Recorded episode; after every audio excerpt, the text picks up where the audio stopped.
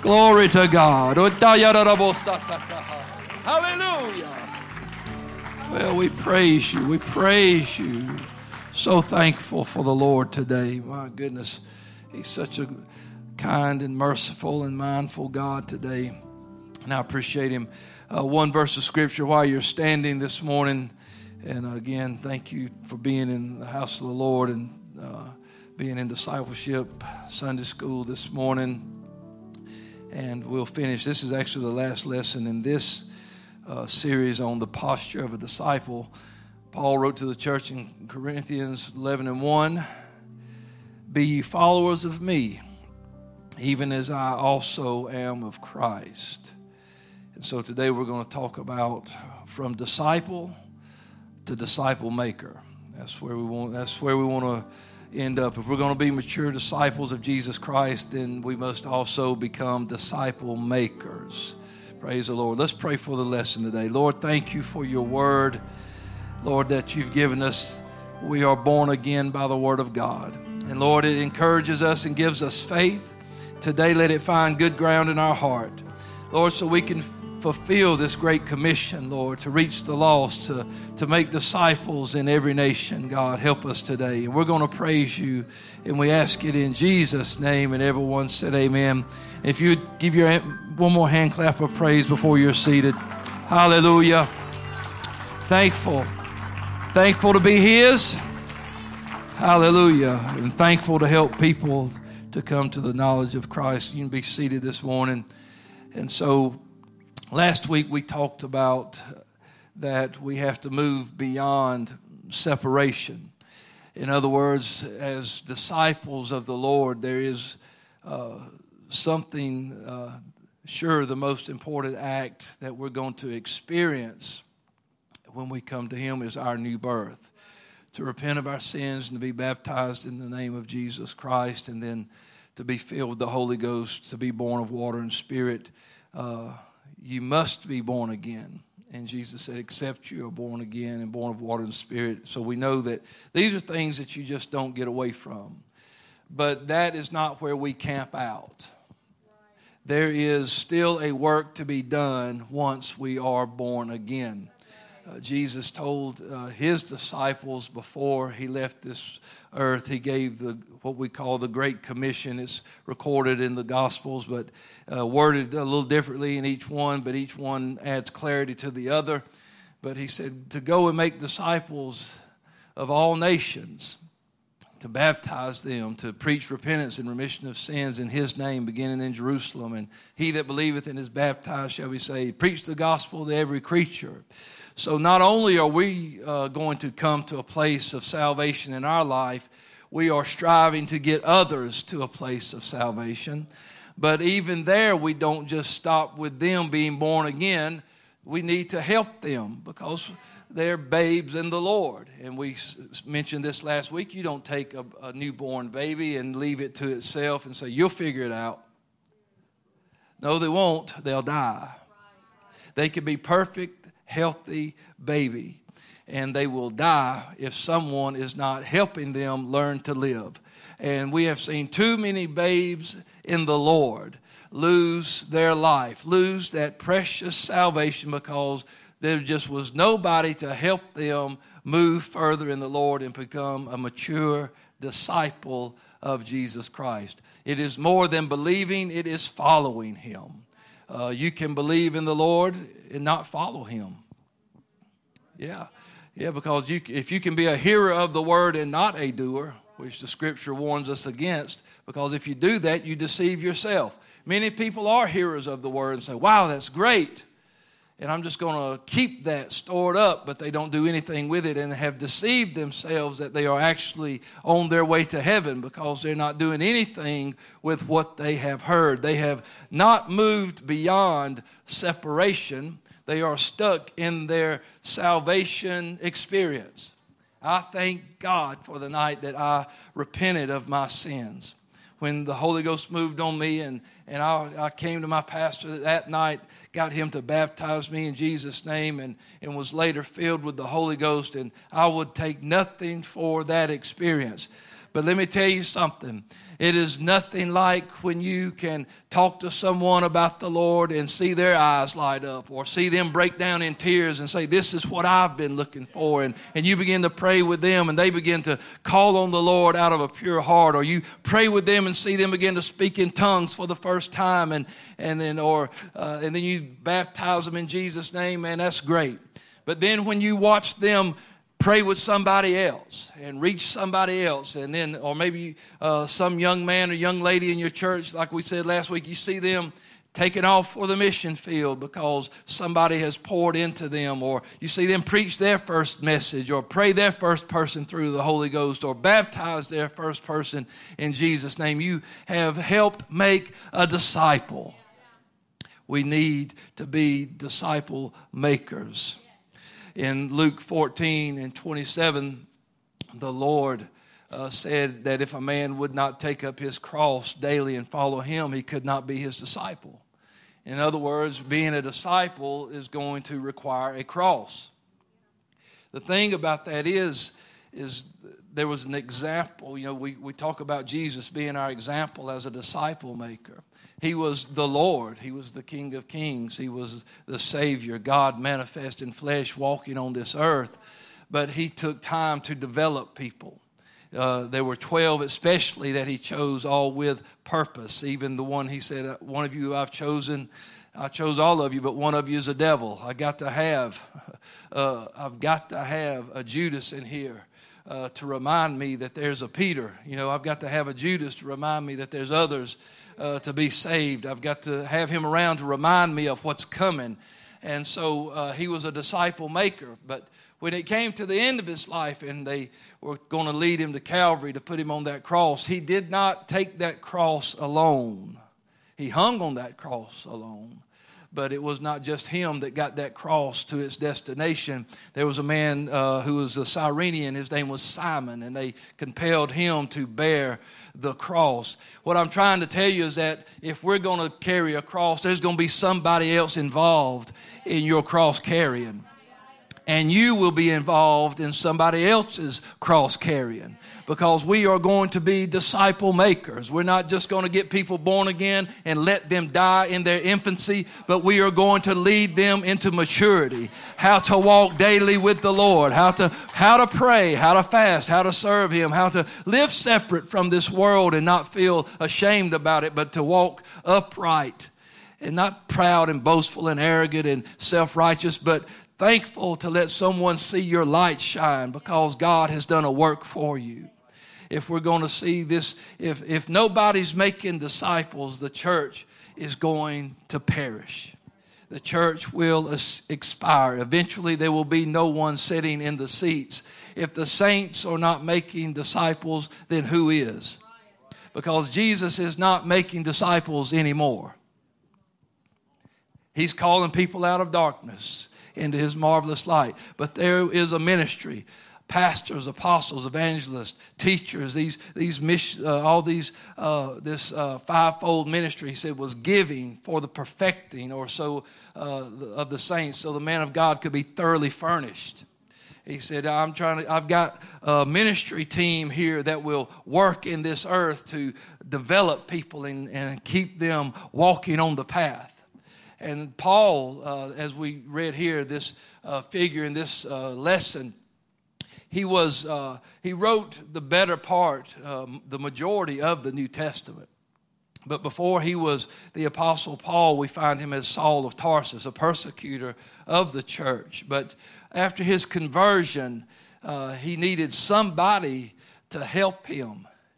He didn't do what he did on his own just like you hadn't got to where you are on your own. Could you, could you think right now of somebody, just close your eyes for a minute and think, you think of somebody that helped get you to where you are? If, if you can't think of nobody, uh, you're not thinking very hard because somebody helped you to become who you are in the Lord. Somebody has prayed with you and spent time with you. Somebody has preached to you and talked to you. And, and I'm not just talking across the pulpit, but over the phone or across a table with a meal or, or in their home or somewhere. Somebody has sat and spent time with you to help you stay on track with God. And when Paul uh, got that revelation on the road to Damascus, when God uh, knocked him down and, and, he said, Who are you, Lord? And he said, I'm Jesus that you persecuted. He realized that Jesus was that God manifest in the flesh, and he knew that he had done wrong, but now, uh, what do I do now? And he's blind and you know for three days he's blind and he's fasting and praying until ananias shows up and prays for him and god has filled him with the holy ghost and he's baptized in jesus name and he starts preaching the gospel that he once persecuted. But people don't want to receive him. He shows up in jerusalem and they're like no way. It's a trick. But somebody uh, found him. Barnabas, the scripture says that they called Barnabas the son of consolation, and that uh, Barnabas found Paul and, and took him and convinced these people no, he's not putting on an act. This is for real. He's been converted and, and he's now preaching the gospel. And, and Barnabas spent time with the Apostle Paul and he uh, took him places. And because of, of Barnabas and his influence, they, they went on missionary journeys and churches were birthed and, and great things happened and, and all this paul becomes who he is because he had this barnabas figure in his life Somebody that said, I'll, I'll spend time with you. I'll, I'll walk with you and I'll, I'll show you the ropes, so to speak. But, you know, after a while, even Barnabas realized that Saul or Paul is moving past me we always want people to, to be greater than who we are, but that doesn't mean we can't be a good example. And that doesn't mean we can't show people the way, but you always want people go past where I went, go farther than I went, do more than I did, be greater. That's what Jesus said. Do the things that I do, but do greater things uh, because I'm going to my Father. I'm going to empower you to be greater on this earth than you could ever imagine. And so after uh, Saul uh, hooks up with Barnabas and, and he begins to preach and go, and, and then Barnabas realizes that Paul's got giftings, Paul's got power and authority, he's got revelations, he's doing mighty works. And, you know, there was a time where it was an unfortunate incident, but they separated. But because of that separation, many more churches and cities and regions were birthed in the gospel of Jesus Christ. God used it for a reason, He, he didn't let it destroy who they were. Thank God that Paul had somebody to disciple him. Because if he had not, would we even have uh, these letters that are in the scripture today? What would we, that how we're going to preach about uh, be followers of me even as I follow him if we don't have the apostle Paul? And so Paul, uh, realizing, uh, I'm sure that he was very thankful for the men of God and the experiences that he had in his life, for the Ananias that came to speak a word, for the even for the man who let him down by the basket uh, over the wall when they were threatening to kill him. And, uh, you know, maybe even he remembered how uh, he persecuted Stephen and stood there consenting unto his death. Uh, Paul had many teachers and he said unto many people, and he realized that I did not get to where I am by myself. It, it's not because me, even Paul said, in my flesh there is no good thing he realized that uh, he, he said he was the, the least of the apostles, the chiefest of sinners. He, he never tried to lift himself up. So when we uh, read this offer to the Corinthian church uh, uh to, hey, you follow me as I follow Christ, that's a very uh, bold invitation. But uh, he wanted them to imitate him only because he was imitating Jesus Christ. He wasn't trying to make himself anybody. Uh, they needed uh, to take a fresh look at who they were following. This was a church that Paul had to kind of get on to. They needed some correcting. There were some things that were going on because whoever they were following was not producing good fruit in their lives. We talked about that last week that the scripture says we are the trees of righteousness, the planting of the Lord. Well, what an honor that is that God would uh, you know, label us like that to be His, but we know that uh, the Lord's not into trees that don't bear fruit. And so uh, a tree is going to bear a certain kind of fruit. And so if we are disciples of His and we are trees, then the fruit we bear is disciples. Can't you agree with that? If He said we were apple trees, we'd be bearing apples, but we're not apple trees. We disciple trees. The Bible says, He that winneth souls is wise. God intends on people winning souls for His kingdom. He wants people to turn people. He said, you know, He says, if you are spiritual and you find someone overtaken in a fault, He's, he's wanting us to work with people to help turn people, to help them see the error of their ways, to help them get back on track or stay on track, to, to bring people in uh, to the kingdom of God. Who's going to do it if we don't? But how useless is it if we simply bring them in and abandon them? Spend some time with somebody. Make a friend and then make a disciple. Yeah, make a friend. You know what? It's, it's so easy. You say, oh, who do I look for? Hey, if, you, if you're a parent, start with your kids. Praise God. If that scripture means anything, train them up in the way they should go. Make your kids disciples. Uh, how are you going to make somebody else a disciple if you can't even disciple your own home? Disciple your children, get them in love with the Lord, teach them how to live for God, and then let them start teaching their kids at school, their friends at school, how to, how to be a disciple. Let them uh, lead them to the Lord and then be an example to them every day. Let them make the statement just follow me as I follow Christ. People need somebody to look to, they need an example in this world. But the Corinthian church, whoever they were looking at, was taking them in the wrong direction because they were confused, they were divided, they were misusing the gifts of the Spirit. They were failing to discern the Lord's body when they took communion, and because of these things, uh, they were untimely deaths, unnecessary physical ailments, and then spiritual anemia. So you don't have to think that Paul was trying to be proud or arrogant. The, the Lord had already given thorns in his flesh lest he would get boastful or, or raise up above. He knew he had a lot of revelations, but he said, God has left these thorns in my flesh to keep me humble, to keep me at a, a good level. So you can't assign pride and arrogance or flattery to Paul's offer to the Corinthians to imitate him. He's just, he sees as a man who has preached to them before that whoever or whatever they were imitating was not working. And they needed a proper role model of truth balance, attitude, and godly posture to emulate. Paul signed up for the job. He was qualified, experienced. He was their founding pastor, so he was the obvious choice. When any time, especially in leadership, you should uh, live your life in such a way that you're not afraid to say, "Follow me." I'm not saying try to make yourself lord over people. I'm telling you that you should live your life in a way that you're not afraid for people to follow your example. You should be doing things that, that are right and not things that are wrong. You should live your life in a way that people can follow you as you follow Jesus. So the burden is on the leader. He's got to keep himself in a place looking unto Jesus, the author and finisher of his faith. And he's got to keep walking on the straight and narrow. And then, uh, but let me tell you this if you're following, it's up to you to keep your eyes on who you're following. You ever went on a trip and got three or four cars behind you and they say, You lead, we'll follow? That's the most aggravating experience in the world. Because you look back there and you're, you're watching, where'd they go?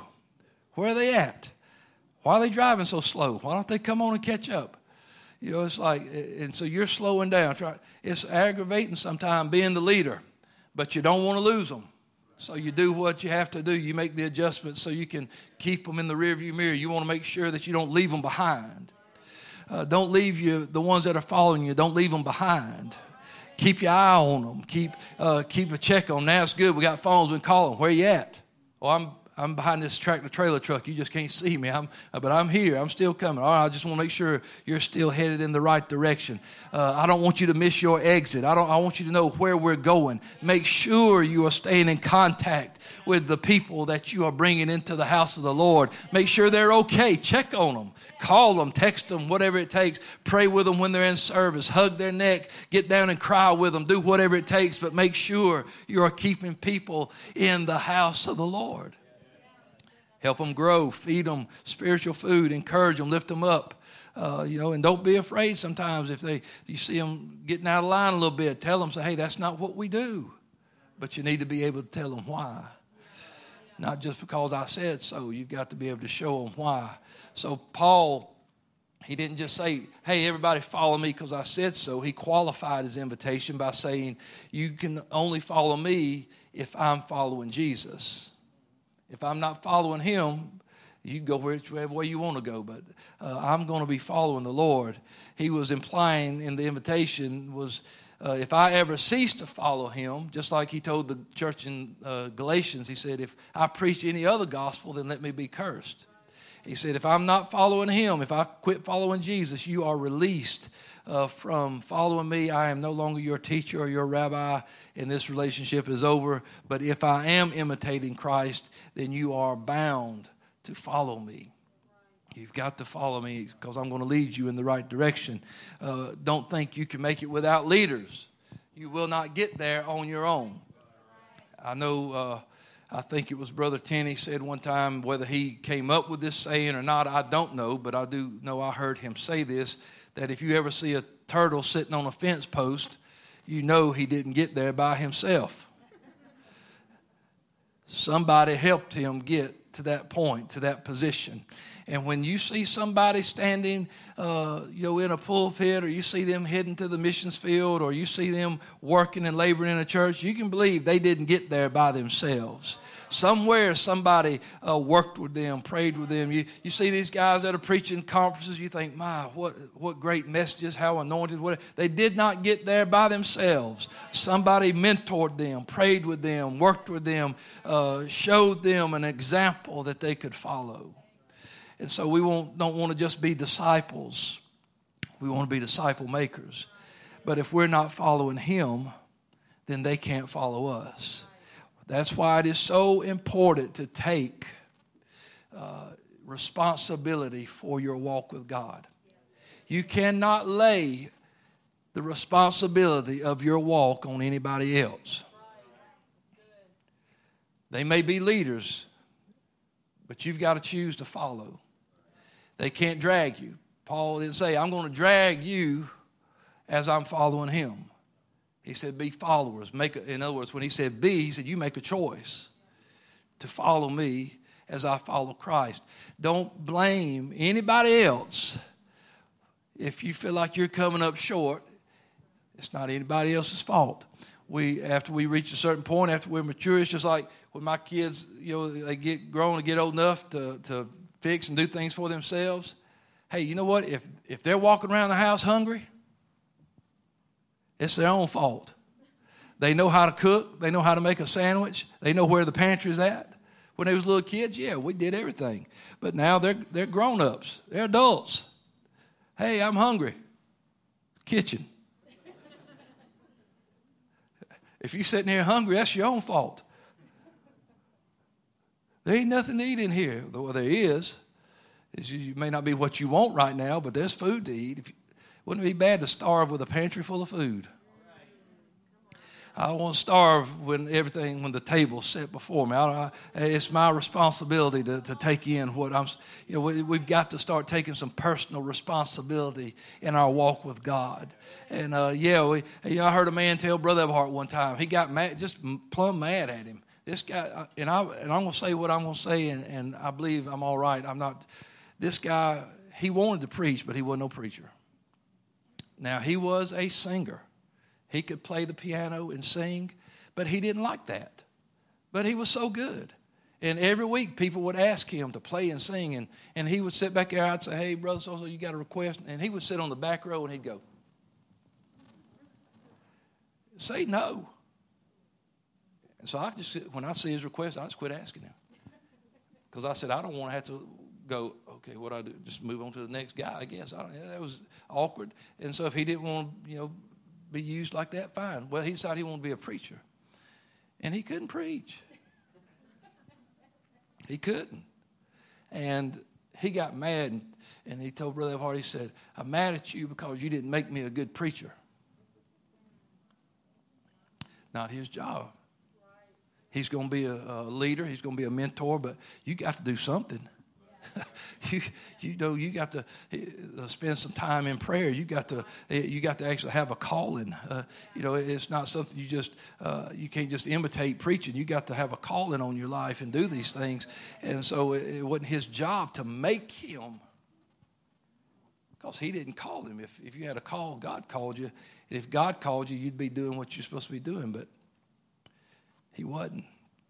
So we must make sure that we are actually following material. People all the time say, are they husband material? Are they wife material? Are you disciple material? Are you following material? Are you the kind of person that somebody can say, hey, I need to get to Jesus? Oh, I can follow you. I hope that we are. Because if I want to lead them anywhere, I want to lead them to Him. Praise God. So we cannot miss Paul's caution that you only follow him if he was following Christ. Don't, don't lead people off into, into your own stuff. Lead them in the Lord because sometimes Christians become so focused on a human leader in the church that they will lose their vision of Christ. Please uh, don't ever put any man, any human, in a place that they're not supposed to be. Uh, you know, they you give them honor, you give honor where it's due, but don't make them into something that they're not. Don't don't try. Don't ever act like your pastor is faultless. Don't ever act like he's he's so perfect there ain't nothing ever going on in his life, because you're setting yourself up. Because uh, he knows he, he, he's just like Paul. He knows in his flesh dwells no good thing and he's striving every day to be better. He knows there's a war going on in his members. You need to know that too. And so uh, make sure that you don't set him up because um, if, you look close enough, you're going to find fault with people. But you need to put your magnifying glass down when you're looking at people.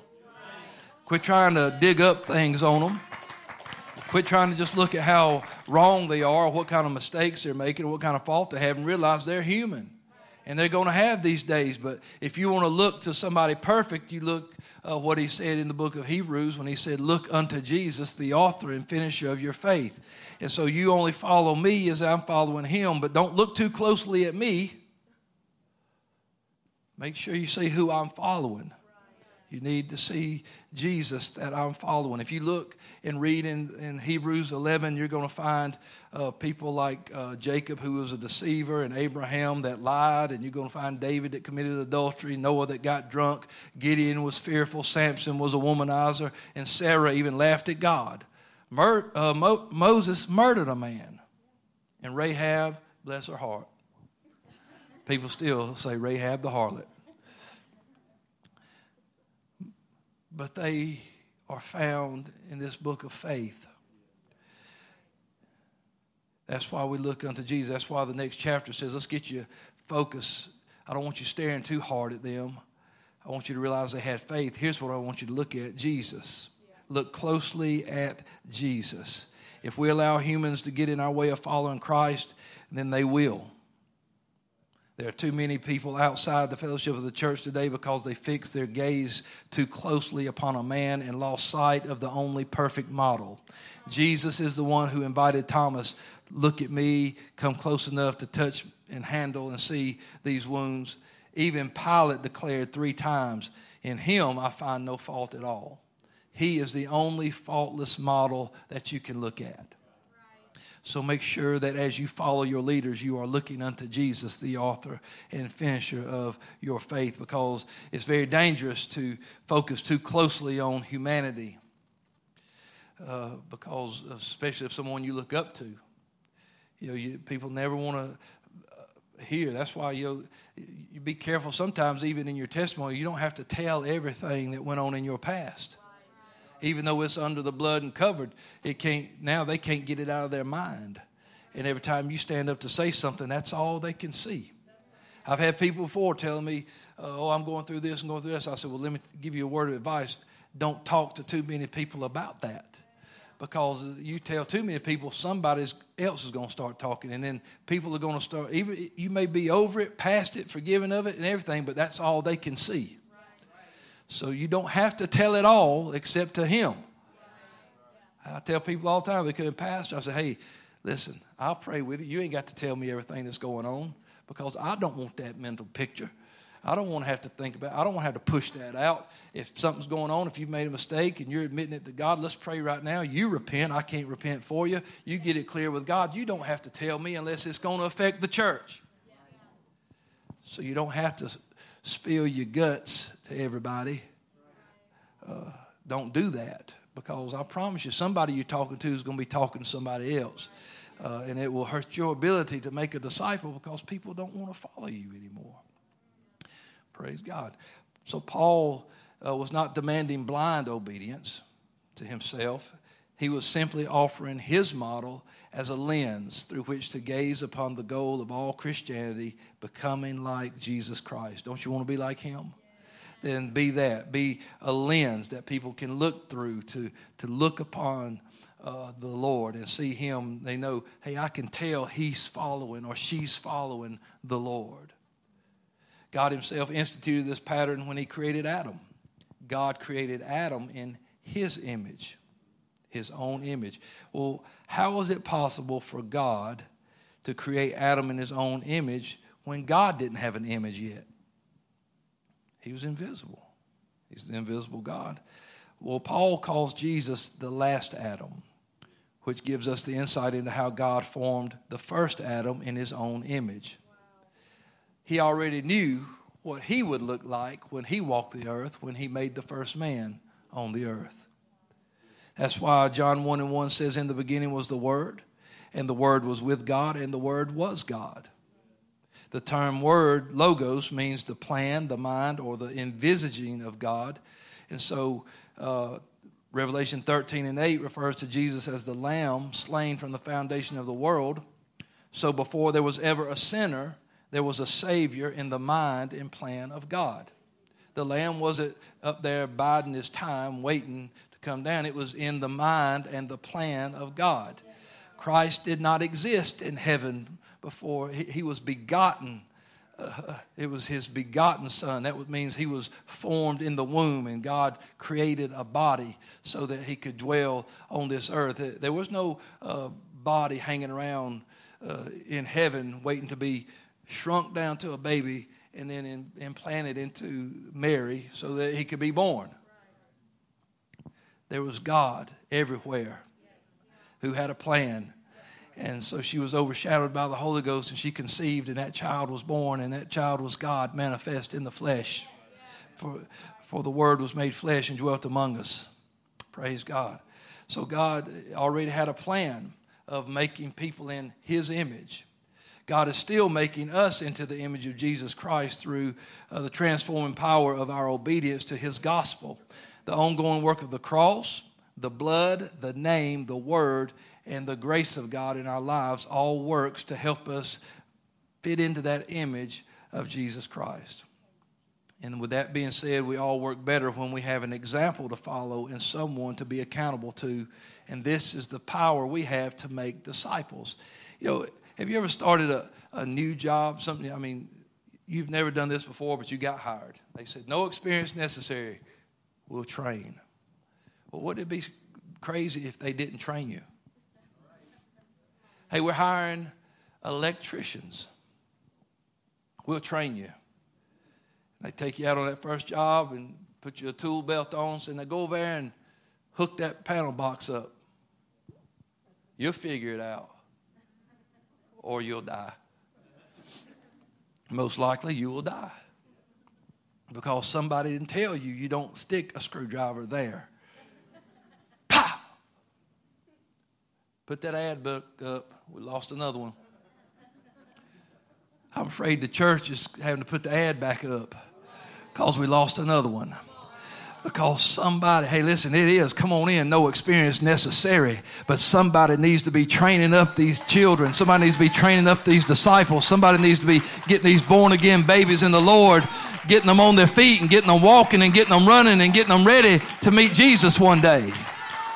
We got to be training people that can still preach after we're gone.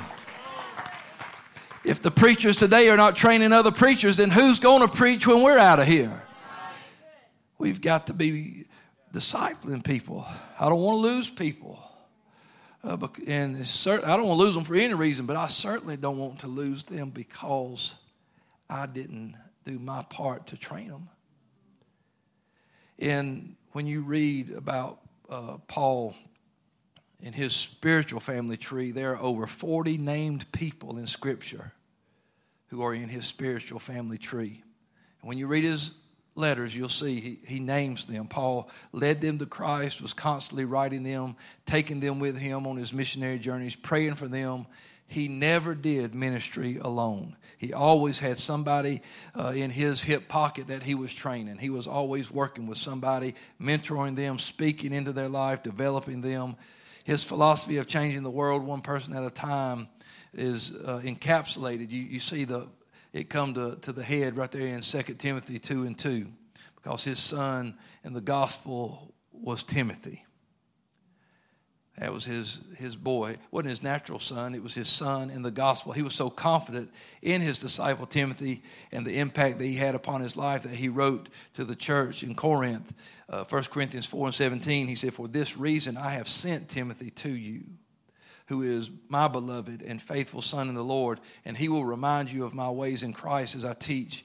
Uh, as I teach everywhere in the church, I can send Timothy because I know he's going to be just like I was when he gets there, he's going to preach the same thing that I preach because I have worked with him. I'm not sending somebody that don't know uh, how to preach or know even know who the Lord is. I'm sending you somebody that I have worked with, poured into, and, and he's got a call on his life. He's going to be just like I was. He's going to teach what I teach in every church, everywhere.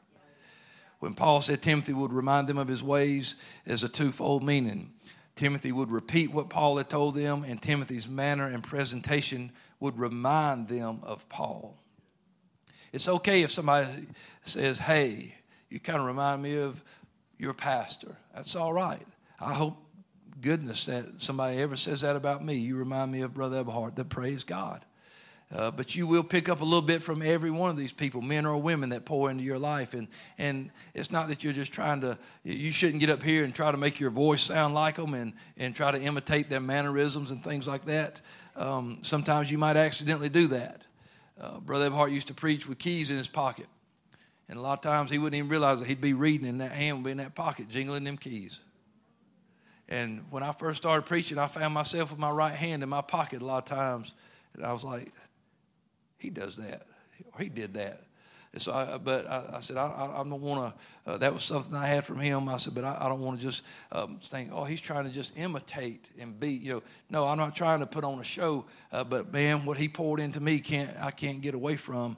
And so, I, what I want to imitate is that love he had for people and the humility he had in his life, and and the ability to teach people and lead people and and do what he was supposed to do. I I, I will. I hope that I will ever be half the preacher he was and half the man he was. If if I do, I'll be all right. But I'll tell you what, I want to make sure that I'm pouring that into somebody else. Love somebody. Be, you know, be a, disciple maker. You know, encourage somebody. Uh, he believed in restoration. Tell people it's not over. You might be having a hard time, but that's not the end. Encourage people to stay on the path of the Lord remind people. You, you, you should remind people not because you look like them or you tilt your head like them, but you should remind them uh, because, hey, you preach the same thing. You preach the same gospel. You show the same love that he did. And so Paul was suggesting that Timothy was doing the same work that he was doing when Paul uh, or when we make disciples, we are giving someone who is less mature. That's not trying to slant them. It's, they're less mature in Christ, an invitation to imitate or be like us. We're trying to be a good example. We talk about mentors and stuff all the time, especially for our kids. Uh, you know, we worship. We want to see our kids see us worship, and that's why you start seeing these little babies come out with their hands lifted up, and and that's why we've watched three-year-olds step out into the altar and lift their hands and just get the Holy Ghost with nobody even praying for them, because they've watched these adults doing that, and they, they well, if they can do it, so can I. Kids will try to imitate you. When you you know they little boys want to they want to shave. They see daddy shaving, they want to shave. They they see daddy wearing a tie, they want to wear a tie. You know, it's, they try to imitate them, and, and uh, well, it's like that in church. So, ooh, now it's on us because our kids ought to see us worshiping, praying, studying, backing the preacher up, all these kind of things. But also these new converts ought to see us praying and worshiping and loving one another and being unified. How are they going to know to love somebody if they don't see us loving each other? How are they going to know that, oh, it's okay to, to worship and praise God if they don't see us worshiping and praising God? We have got to be the example, set the standard. And man, strive. I've said this uh, so many times. Strive to be better. Yeah, you're born again for the Holy Ghost, got a call, got anointing, but still don't know, well, that's all I need. Oh, you need to try to be better every day because you can develop the gifting that God has given you. Because I guarantee you, the first message you preach, people's going to be thinking, bless his heart, I hope he gets better. Because you're dropping notes in the floor and you turn into the wrong page and you can't find your scripture and you, you forget you got the microphone, you're drinking your water, and it's, you, you, you're just making all kind of good mistakes because you're so nervous. I hope to goodness I've gotten better. from that first time.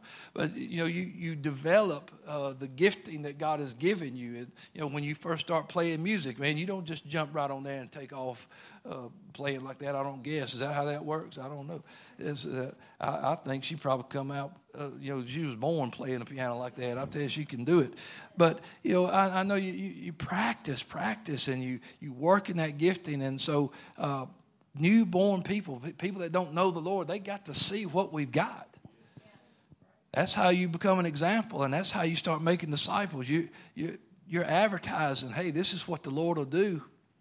And man, it's great, and you need to, uh, to get in on this.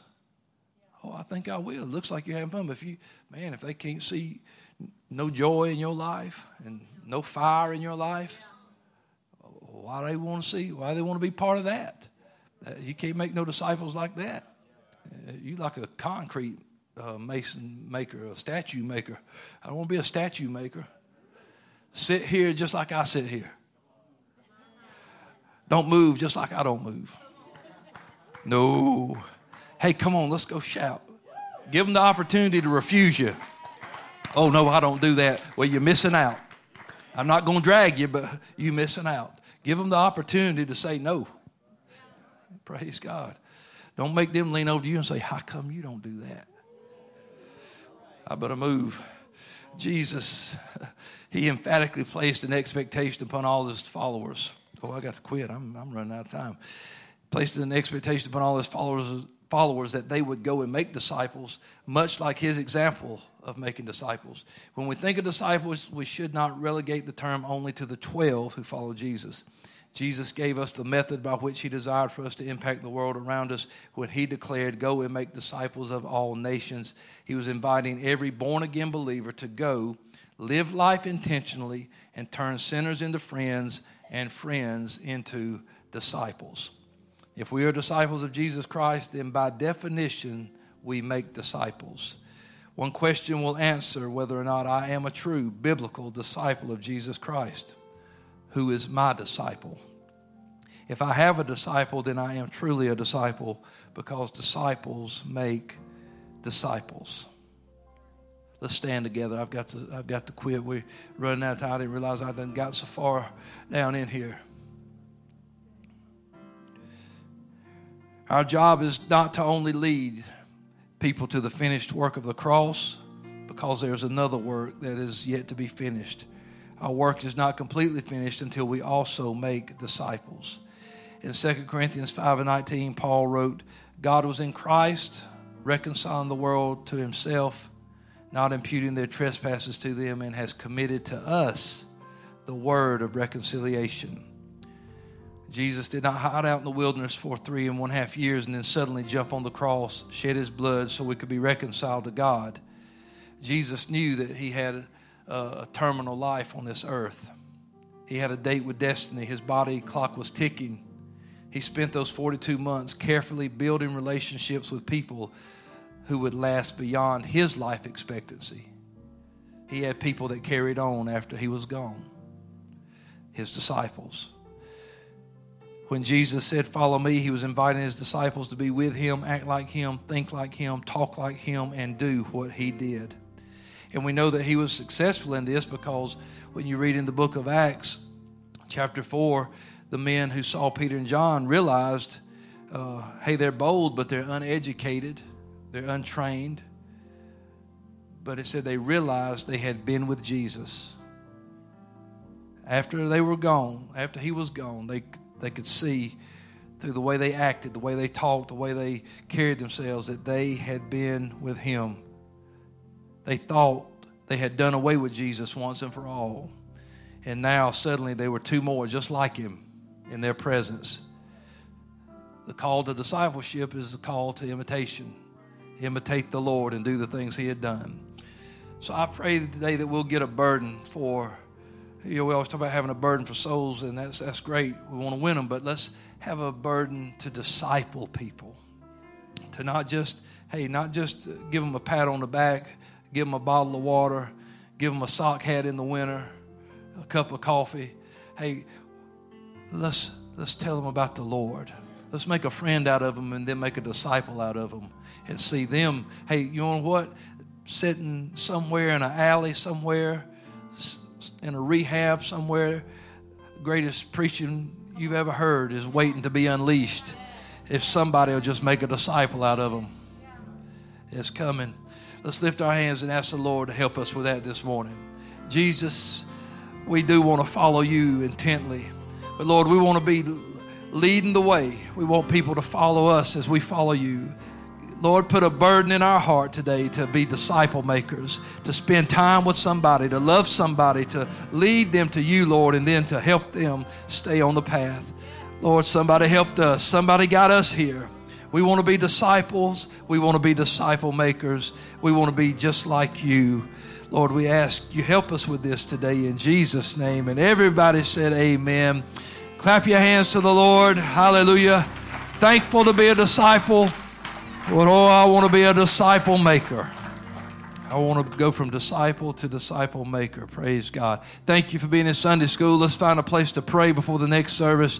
I believe God's about to pour out His Spirit in a mighty way. God bless you.